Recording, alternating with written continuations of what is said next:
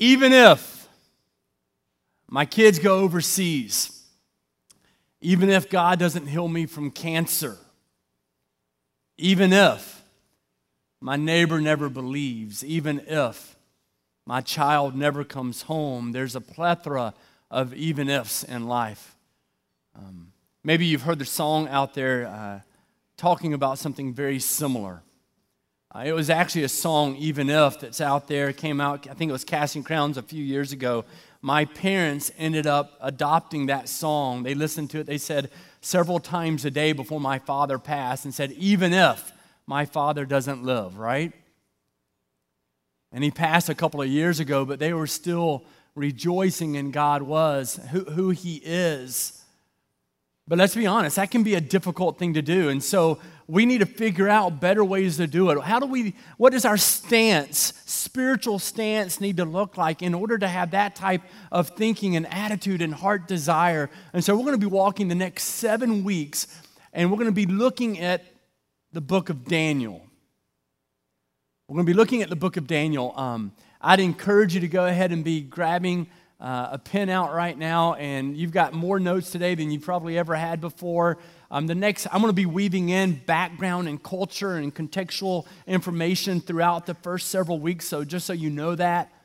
But we're going to look at this series called Even If because Daniel is a perfect way to go. You know what? Here are several scenarios, several parts of a story that they said, even if this costs me something, I will be faithful. No matter what, they were determined to be that. Now, we're also excited about this series uh, for other reasons too, because God has blessed this church uh, with a wonderful space to be able to worship in. But this is, this is a seven week series, and this is our last series in this space before we move next door and make that treacherous journey all the way over there. But that's exciting for us as well. Um, and we believe that this will be God honoring. Now, um, know that today I'm going to be giving you, uh, especially the first 10 minutes or so, a lot of information to help you understand um, not only the context of Daniel, but Daniel and the story of the Bible and what that means for us. Uh, so get ready for a whole lot of uh, information thrown your way because here's the book of Daniel. Um, Daniel is in the Old Testament, right? Go to Ezekiel, which is a much longer book. And so if you can find Ezekiel, it's after Psalms, um, and you're going to find Ezekiel and then Daniel and then Hosea. So if you could go ahead and try to go to Daniel chapter 1, I'd love for you to better turn to it if you have the Bible. If you don't have a Bible, we have them scattered on different places throughout. Take one, it's our gift to you. We'd love for you to better have it. Or if you have a friend who needs a Bible, take one of ours, give it to them. We don't care one bit we want the Word of God absolutely everywhere in this community and throughout the world. And so make sure that you take that opportunity. But here's Daniel um, and Isaiah, Jeremiah, Ezekiel, Daniel. Go to it. It's the last of the major prophets that we really that we see here. Um, you had the major prophets, you had the minor prophets. The only difference in the major and the minor is really the length of the book. Let's be honest. Um, that's why I tell everybody just because Joel is a minor prophet, don't look down on me too much. Um, it's just linked to the book. And so here's the last of the major prophets. Um, and it's also one of the last books written in the Old Testament. Uh, you're going to find that this is roughly uh, 550 uh, to 600 um, BC before the time of Christ. Um, and for that last 400 years before Christ, we have something called the intertestamental period. That time where some people say uh, that God was silent um, and uh, so you have this time period in between. So, one of the last books that we have written in the Old Testament, it's 12 chapters. The first six chapters is a narrative on Daniel's life. Now, we're going to be walking through primarily those six chapters, but I'm also going to be referencing, referencing the last half of the book. Most people don't ever hit it at all because that's talking about different prophecies, even the end times. And uh, because Daniel, he, he was incredibly accurate, God spoke through him, and he laid out the prophecies of what were to come for the next several hundred years, even into the end times, um, but even with the birth of Christ, etc. And so, because of that, a lot of people go, well, he must not be the author because he was too accurate. And so they dated it closer to 200 years before Christ. But even at the end of the 19th century, they found something called the Babylonian Chronicles, which documented everything, and they know it's accurate. They documented everything through the Babylonian exiles and everything else. Um, and it matches everything with Daniel. Go figure. Right? Isn't that how it seems to work? And so that's the Babylonian Chronicles that they found in the, in the late 19th century that matches up with all that Daniel was doing. Because of that, uh, at one point people were questioning, is Daniel really the author? But now people who are questioning are going, okay, he's the author. This is, this is something beyond our comprehension because of those prophecies in chapters 7 through 12 that he foretold of. Daniel um, is important also in the story of the Bible. What I don't want us to do is only look at Daniel and go, okay, here's this one um, one, two, three, four isolated event, something that's happening historically, and then just rip that away from the context. And because it's important for us to understand in the Bible. If you go to the inside of your worship guide, you'll see some of this information for you because I'm wanting you to have as much of it as possible. The more we can help you understand the beauty of the Word of God, um, the better for you and for everybody. Here's why we preach Scripture here because, one, I don't have to make up something, it's already there for us. My job's easy. You all want my job now, don't you? I just tell you what's already here. Because otherwise, we're constantly having to make up things. And if we don't believe that the Word of God is truth, that means every 10, 20 years, it changes. Our idea of truth changes with culture. Our idea of truth does not change with culture, it's already set in the name of Jesus Christ. And so we just walk through the Word of God. Here's Daniel in the story of the Bible. Here's the Bible. It starts, and just as very quickly to help you understand, first book of the Bible is what? Genesis. Y'all get a gold star. There's Genesis. Um, God creates everything. He throws a couple people in the garden named Adam and Eve, and they messed up. And yes, I say they messed up. They messed up, and as a result, they were exiled out of the Garden of Eden because they stepped away from God. Now, that's key. They stepped away from God. I did not say that God stepped away from them.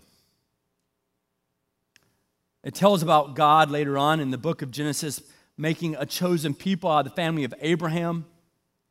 And it ends, it concludes with this family of Hebrews then being exiled into Egypt for 400 years.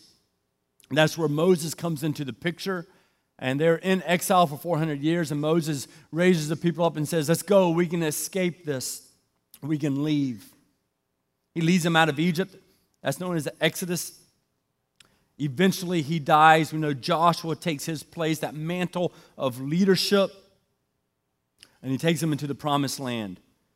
There are then um, different tribal leaders. You look at 12 different tribes are built, um, and they're on this tribal leadership mentality. Um, they are also, it's called judges. They have different judges over each one of them. Later, they are ruled by the kings um, Saul, David, and then Solomon. Saul was the first king. Uh, maybe you remember him well. He hated David. David was really good friends with his son Jonathan, and David ended up taking leadership then. And then after that, Solomon. About thousand years before Jesus Christ, after Solomon dies, the country is divided at that point into the northern kingdom and also the southern kingdom. Now, don't worry, I know I'm not showing you, I'm a map guy. I'm not showing you maps today. Don't worry, they're coming next week. But you have the northern kingdom and you have the southern kingdom. And they each have their own king. And after a lot of rebellion against God, the northern kingdom is then once again taken into exile by the Assyrian Empire. They're conquered. That's in 722 BC. The southern kingdom of Judah, they had to pay a tribute to Assyria, but they were not taken into exile. So they basically paid, paid a tax, is one way to think about it, so that they didn't have to go into exile. Now, the Babylonian uh, Empire really is known for attacking them three different times. Um, what you have is you had the Babylonians attacking uh, Jerusalem, and it does result in thousands being taken cap- into captivity. But what you have is after their first attack of this region, um, not that many were really taken into exile. It was after the second Babylonian attack that you have literally probably well over 10,000 people being taken back to Babylon and being put into exile. And this is, of course, after they have plundered the city and destroyed everything that is in their sight. Part of this, after the very first exile, that's when you have people like Daniel who were taken back with them. Um, other people that you may know of Shadrach, Meshach, and Abednego. I just like saying those names, don't you? Isn't that fun? I should have named my son Shadrach, Meshach, and Abednego. I mention that because one of the things that you'll find here is you find Daniel and his friends um, getting new names. That's going to be important as you read through this. You're going to find a lot of people getting new names, and they're getting new names because it was significant because when one empire would come and take over and attack and conquer another empire, they would then often take young men. You're going to see this in Daniel chapter 1 in just a second. They would then often take, um, especially people who were of any kind of importance, they would take their young children and teenagers, etc., and they would take them back and they would really indoctrinate them with education and their own idea of religion and in their language, and they would do everything they could and they would rename them. And they would rename them because it showed that they had victory over them, that they had authority over them. So Daniel is the Hebrew name, and I'm glad that we use the Hebrew name. Belteshazzar, there it is, Shazar, um, is actually the name that Babylon would have given him. So all of this is happening. And you see the northern and the southern kingdoms, and all of a sudden they're being attacked, and you see um, the Babylonian exile, and it's just this repetitive pattern of God's people stepping away from God and them then experiencing hardship. And the degrees of the hardship varied based on the callousness of the heart. Then they would step back to God. And then over time, they would step away from God once again. Isn't this our pattern of living? Right? Isn't this what we do? This is why we have this and our spiritual journey. You find it in the Old Testament as well. And so we discover Daniel walking through a time in which he, he lived through all three of these different excursions of Babylon coming in and invading that area. What you have in Daniel chapter 1 is you have a guy by the name of Nebuchadnezzar. Defeating them in 605 BC. That was the first time, um, as I said before, a limited number being taken into Babylon, including Daniel. Um, but then later on, some of the kings that Nebuchadnezzar left in charge began to rebel against him. And so in 597, he came back and attacked Judah, which is where, in that second deportation, well over 10,000 people were taken into captivity. By the way, uh, part of that uh, included people like Ezekiel in that second deportation. Third time Nebuchadnezzar came to Jerusalem, he burned the city and the temple. Um, that's what probably we know of the most. That was in 586 BC and he came and he just simply destroyed and wiped out everything. Babylonian exile. Here it comes. And so I want to jump in now that you have a little bit of understanding into Daniel chapter 1. In the third year of the reign of Jehoiakim, king of Judah, Nebuchadnezzar, king of Babylon, came to Jerusalem and besieged it. So I hope already you're, you're, you're hearing some of this. All right, in the third year of the reign of Jehoiakim, king of Judah, all right, so there he is. He's one of the kings. You got the northern and, kingdom, northern and southern kingdom. Here comes Nebuchadnezzar, king of Babylon, and he came to Jerusalem and he besieged it. He attacked it. And the Lord gave Jehoiakim, king of Judah, into his hand with some of the vessels of the house of God. And he brought them to the land of Shinar, and we see this, and he brings it to the house of his God. He placed the vessels in the treasury of his God. And then the king commanded Ashpenaz, his chief eunuch, which is really just to let you understand real quick about the eunuch. This is someone in this biblical context, this is a commander over several of the slaves and his subjects. And he does this. He says, I want you to bring some of the people of Israel, both of the royal family and of the nobility. Why? Because what I was telling you before, he wants to indoctrinate them. But he goes, I want you to bring them, and I want you to bring me the ones, right, who are without blemish. Bring me the very best, of good appearance, skillful in all wisdom, endowed with knowledge, understanding learning and competent to stand in the king's palace and to teach them the literature and the language of the Chaldeans. So here's what's taking place. You've got this three year training period that would typically take place. They bring the very best people of the royal palace, the very sharpest, and they'd bring them, and again, they would indoctrinate them, and they would want them to acclimate and, and make sure that the captives were then starting to embrace who they were because it showed power and it showed authority. Now, Nebuchadnezzar, let me talk about him for just a moment. He was considered to be a master builder, but also this military architect. Uh, you see it certainly in three different invasions already. He ruled for th- uh, 43 years, starting 6, uh, 602 before Christ. And he was certainly a king that was a, a bit obsessed with conquest and power. One of the things that you also see here in this passage is it talks about how they came and they took everything from them.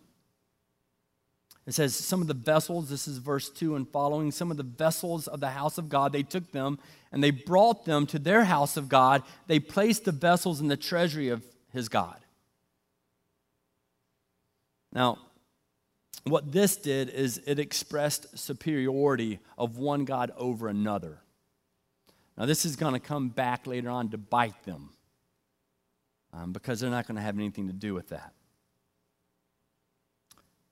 It continues on, and it lets us know that they're coming, they're taking these people, taking them back. This would have been roughly about a two month journey. Think about the hardship here. So, here come some people um, who all of a sudden, the, the ones who are handsome and smart and intelligent, they've got everything going for them.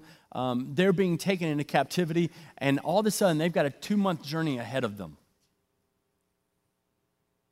And think about the fear that could have been present when all of a sudden here comes these foreign people with a different language, with, with, different practices, with different gods, and they come in and say, You're going back with us, and we're going to indoctrinate you. We're going to teach you our ways and it's going to be about a two month journey. Get ready.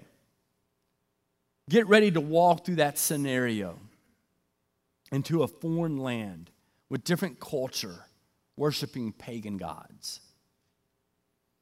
Now, as all this is unfolding, it tells us in verse 5 through 7, it says, The king assigned them a daily portion of the food that the king ate and of the wine that he drank. Here's this three year period. They were educated for three years, and at the end of the time, they were to stand before the king. Now, here comes Daniel, Shadrach, Meshach, and Abednego. Right?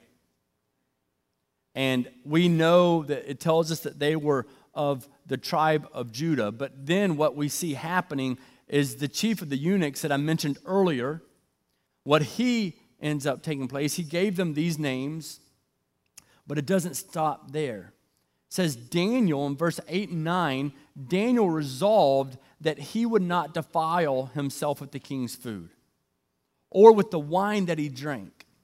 Therefore, he asked the chief of the eunuchs to allow him not to defile himself, and God gave Daniel favor and compassion in the sight of the chief of the eunuchs.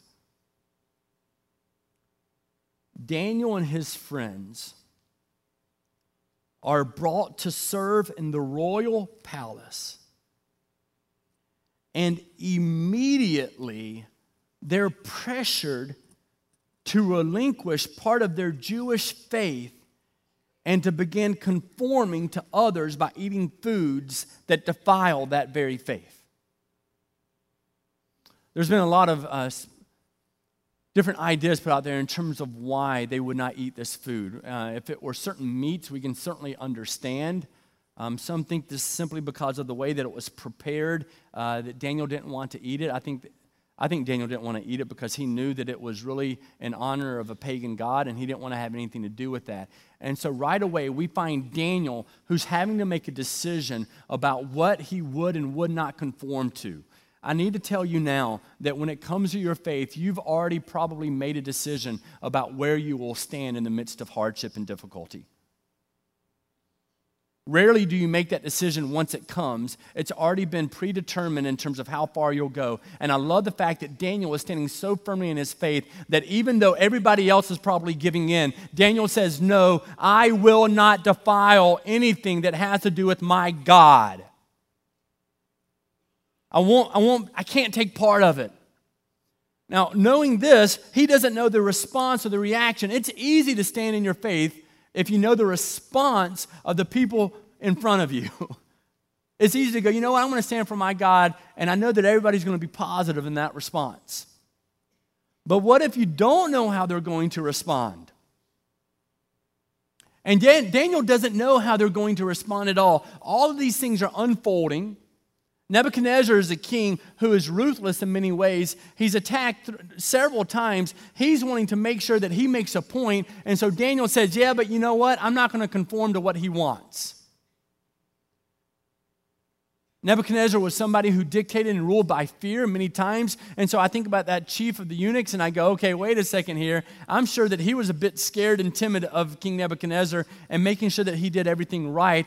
How does he even process this information? Hey, this guy who is being brought into captivity doesn't want to do what the king has told me that I better make sure happens. How do I deal with that? But again, it says Daniel resolved that he would not defile himself with the king's food. These men could have totally withdrawn from the culture that they were put in. They didn't do that. He just said, I'm not going to eat your food. We're going to find Daniel growing in authority even throughout the story. But Daniel knew what he would compromise and he knew what he would not compromise. And when it came to his faith, he would not compromise. But this is what we find. This is why I think this story is so significant. Um, because you're going to find multiple times throughout the book of Daniel, you're going to find people acting on behalf of their faith without knowing the result and what is to come. And they said, It doesn't matter. Even if the outcome is not what I desire, I will stand firm in my faith. We got a good friend of mine. I told you a story a while back. Um, a lady just started, this was when I was pastoring another church, this lady, and it was in the Northeast. She starts coming to the church, and uh, she was a few years older than I was, so she was probably mid 30s at the time. Um, and she goes, I just, I just know God is speaking to me. And he just keeps saying there's, that, that there's more to know of him. And I feel like it may be his son. And so we start having these conversations. Um, and she grew up, I mean, just devout in her Jewish faith. And over the course of several months and just pouring into her, she came to accept Jesus Christ as her Savior. Now, that's pretty cool, isn't it? But there's more to it because for her, the hardest part was knowing that her family would completely deny her and her son if she did this. And so, after the course of time, she told her family what was taking place. I ended up baptizing her. As of a couple years ago, her family was still not speaking to her. That lady said, Even if my family denies me, I will stand firm in my faith. Daniel said, Even if I go hungry, I will remain faithful. He already knew where he was standing with God, and he wasn't going to relinquish that. He knew where he was standing with God. Daniel is all about faithfulness. Why? Because we're, we're increasing, if you think about our day and age right now, we are increasingly living in a foreign land. That's how I feel. If you're living, I think anybody who is living devoted to their faith in all aspects of their life, if you look at the world around us and what's taking place, especially here in the United States, I completely sometimes feel as though I'm in a foreign land. I know the language, but our words have very different meanings. Words like love and accountability and truth and righteousness have very different meanings. And so you look at that and you see that mirror of where we are today. Our country is moving further and further from God, but praise be to God, I know that He can redeem. This book is incredibly relevant for today. How we hold on to our faith and our hope, even as the values and the perspectives around us are continually shifting and altering. Is asking questions like how do we stay faithful when society pushes us to compromise? What part of your faith have you compromised that's actually being disobedient to God?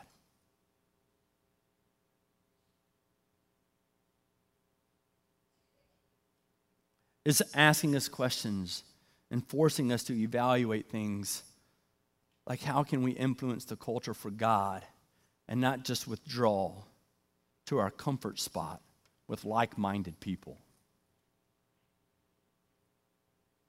That's that part of being a catalyst, right?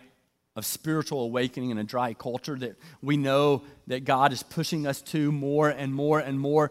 God has not called Chapel Point to come together and hang out with people who are already like minded and like hearted and put our head in the sand and say, Look at us, we're great. He has called us to jump into the community and the power and in the courage of Jesus Christ and declare that He is the only God. And some of you, you won't like that. That's okay. But we are here to fight for God, to stand for God, to represent God, to reflect God, not to hide from the world so that we can claim our own comfort zone. Being a Christian is not about being comfortable. And so God's calling us to do that. He's calling, calling us to be bold and even saying, you know what? I know that this business was just taken over, this corporation was just taken over, and I probably am lucky to even still have a job, but they're asking me to do something that I can't do morally, and so I'm going to speak up on behalf of my faith. Because if you're willing to compromise in, what happens is you tell your spouse, well, later on when I get to know my new manager, I'll speak up. But then something else happens and you don't. And all of a sudden, before you know it, you've been there for 18 years, all the while compromising who you are in the name of Jesus Christ. Anybody know what I'm talking about? So Daniel teaches us faithfulness. And you go, well, then how is it that he's willing? Because you're going to see it in Daniel, you're going to see it in his story in Daniel chapter 6 in the lion's den, you're going to see it with Shadrach, Meshach, and Abednego. In chapter 3, you're going to see it next week as we look at Jesus Christ already being looked at and, and being told of his coming and his, his power. We're going to be looking at all this. And you go, well, then how do they do it? And here's the key something we speak about all the time. Here's the key Today, my greatest concern for those of faith is that they look at self first, and then, because of who they desire to be in self, they then paint a picture of who God is. We are to look at who God is, and then, after looking at who God is, then we determine who He desires for us to be. You've got to get the order right. You're following me, yes? I, go, i need some feedback today because as I'm preaching, I'm getting riled up. Too many of us have already predetermined who we desire to be rather than asking God who He desires for us to be.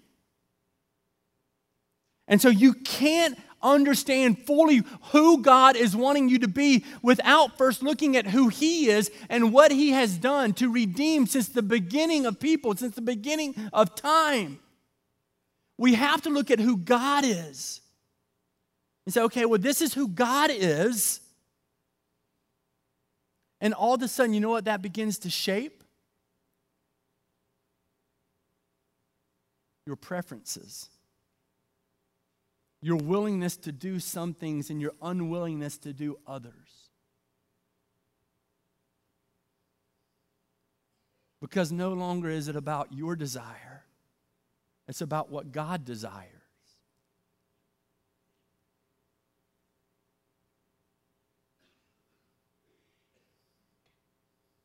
Know God first, discover self second. It's one way to think about it. Know God first, discover self second. We got to get the order right. I believe Daniel had the order right. There's no other way he could have done what he did. This would have been a young, young guy saying, you know what? It's all about God for me. I, I can't deny my faith. Another thing he said is not only, even if I go hungry, I will be faithful. He said, even if I go hungry, I will be uncompromising. I will be uncompromising.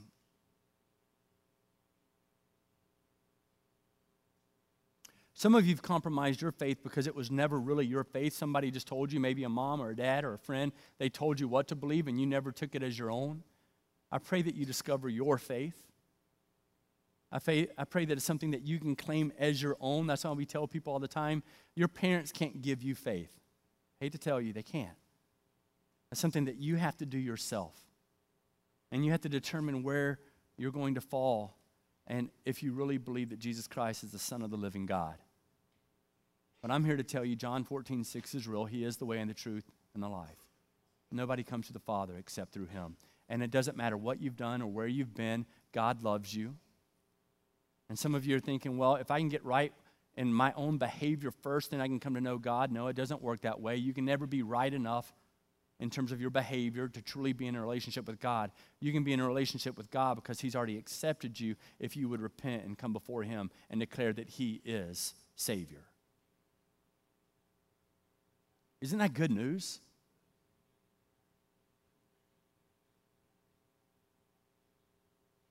And so here's Daniel, and he's stepping in. This is going to be a fun series because we get to look at all of these different stories about, you know what, here are people standing in their faith, willing to be uncompromising. Even if he were to go hungry, he says, I will be uncompromising. He says, he will not defile himself.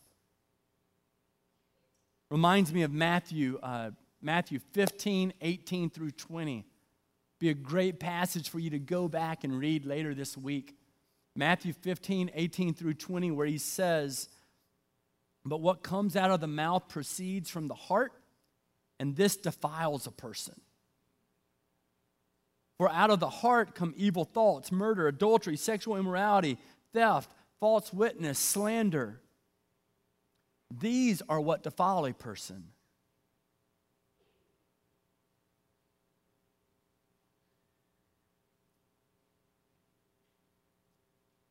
Here's a different way to think about it. Have you, are, you, are you currently, are you defiling yourself? Another great topic, if you meet a new friend, just ask them right up, are you defiling yourself? It's a great way to get to know someone. Um, in fact, the challenge this week is go to a sporting event and meet a stranger, and that's the first thing I want you to ask them. Please don't. Daniel comes in and he says, I will not defile myself. And the reason I'm preaching it like this is because I know that the majority of people who show up on a Sunday morning, especially when we have winds, that I, I don't expect to go home with the roof on my house, right? We got big, and, and so if you're showing up today, it's most likely, not everybody, but a lot of you, it's because you're already a believer. And we are, scripture's very clear, we treat believers differently than we treat non believers. I am failing you as a pastor if I'm not asking you if you're defiling yourself.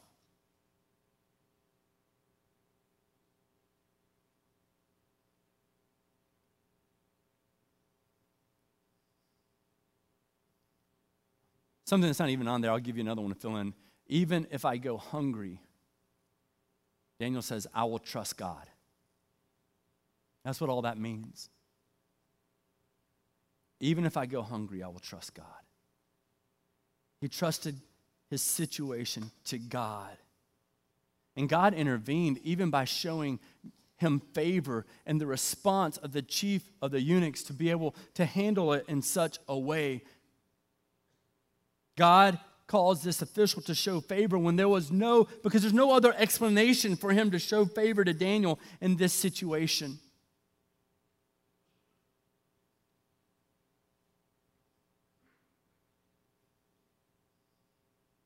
Daniel was unwilling to defile himself. He knew that he was called to be a catalyst for spiritual awakening in a dry culture. He knew that he was called to be a catalyst for spiritual awakening in a dry culture, and already that's what he's being. Here, he, here comes King Nebuchadnezzar, takes him to exile. He's taken over, and right away, he begins to be a catalyst by standing for God of spiritual awakening in a dry culture. That's what he was being. And that's what God is calling you to as well. It might be in your marriage that you actually don't believe there is any hope for. Because every time you even try to show God, even then they use it against you. Oh, now you're acting better than I am. No, I just I'm just know that I'm praying for you. Oh, you're trying to pray that I, I, I get fixed. No, I'm just praying that God restores our marriage. That's what Pastor said. Oh, now you're going to start listening to Pastor. Anybody? And that's where you just want to put a helmet on and run into a brick wall? But God's calling you to be a catalyst in a spiritual awakening in a dry culture, maybe a dry marriage. Daniel's thrown into this very quickly. Here's some things. If you want to stand in your faith as Daniel did, I'm going to give you just a few things that'll help. First of all, um, you need to know where you stand. You need to know where you stand. That's first. Know where you stand.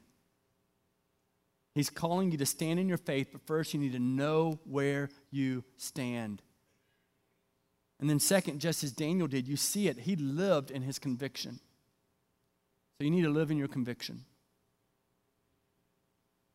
Now, here at Chapel Point, we speak about it frequently. Conviction is a blessing, right? Because that's God speaking to us through Holy Spirit and saying, This is what I want you to do and what I don't want you to do. And if you trust that His ways are greater than your ways, then you'll listen to that.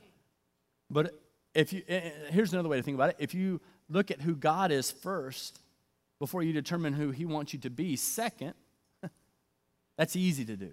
That's easy to think that way if it's all about what you want first, and then God is here to help support that and to make sure you get what you want, even though He is God, then you're going to struggle with conviction. And what you'll do typically is you'll claim others who speak to you in such a way they're judging you rather than holding you to biblical standards. Anybody who wants to say amen can say it right now. That's real life, isn't it? That's, let's, be, let's be honest with each other. So we need to know where we stand, and then we also need to live in our conviction. And then here's the other thing. And, and part, of, part of the way that you live in your conviction is that you need to tell someone how God's convicting you. Um, I'm going to write a book, Great Questions to Ask to Build Friendships. How's God convicting you today? But uh, if you've got brotherhood, if you've got friends, then you can, you can do that. And you can say, hey, can I tell you how God's convicting me? Because what that's going to let you do is, thirdly, it's going to let you stay strong. It's going to let you be faithful, and you're going to have that accountability of a friend.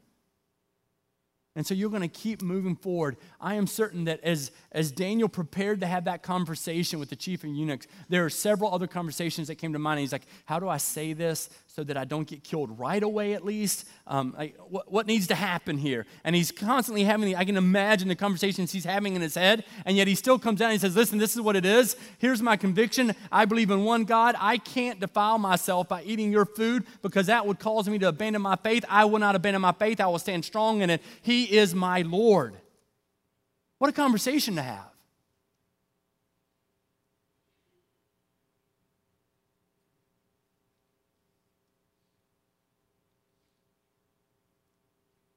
even if I go hungry,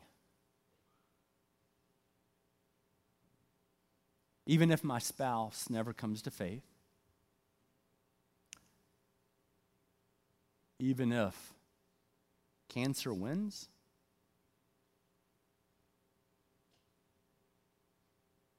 even if I never get the job that I think I deserve, even if will you remain faithful? God, I come before you and I ask for your strength and your presence.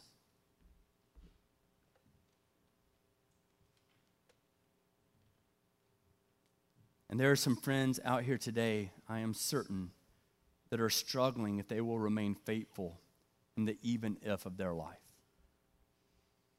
So as we walk through this series, God, I pray for your strength and for your presence. Amen. Daniel's faith was more important than his own comfort. Daniel's faith was more important than his personal preference. Daniel's faith was more important than avoiding ridicule is yours.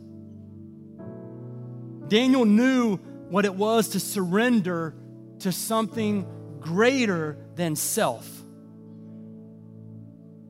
Daniel knew what it was to hold firm to something that would propel the world forward rather than only bettering him.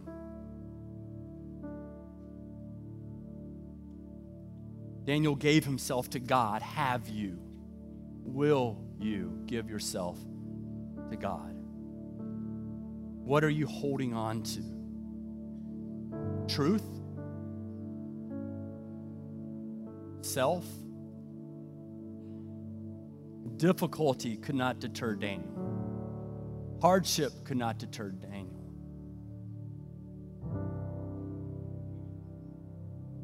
Even if he were to go hungry, he would not surrender his faith. He was uncompromising. Will you be? Even if my God is still God. Even if He is amazing. Even if He still cares.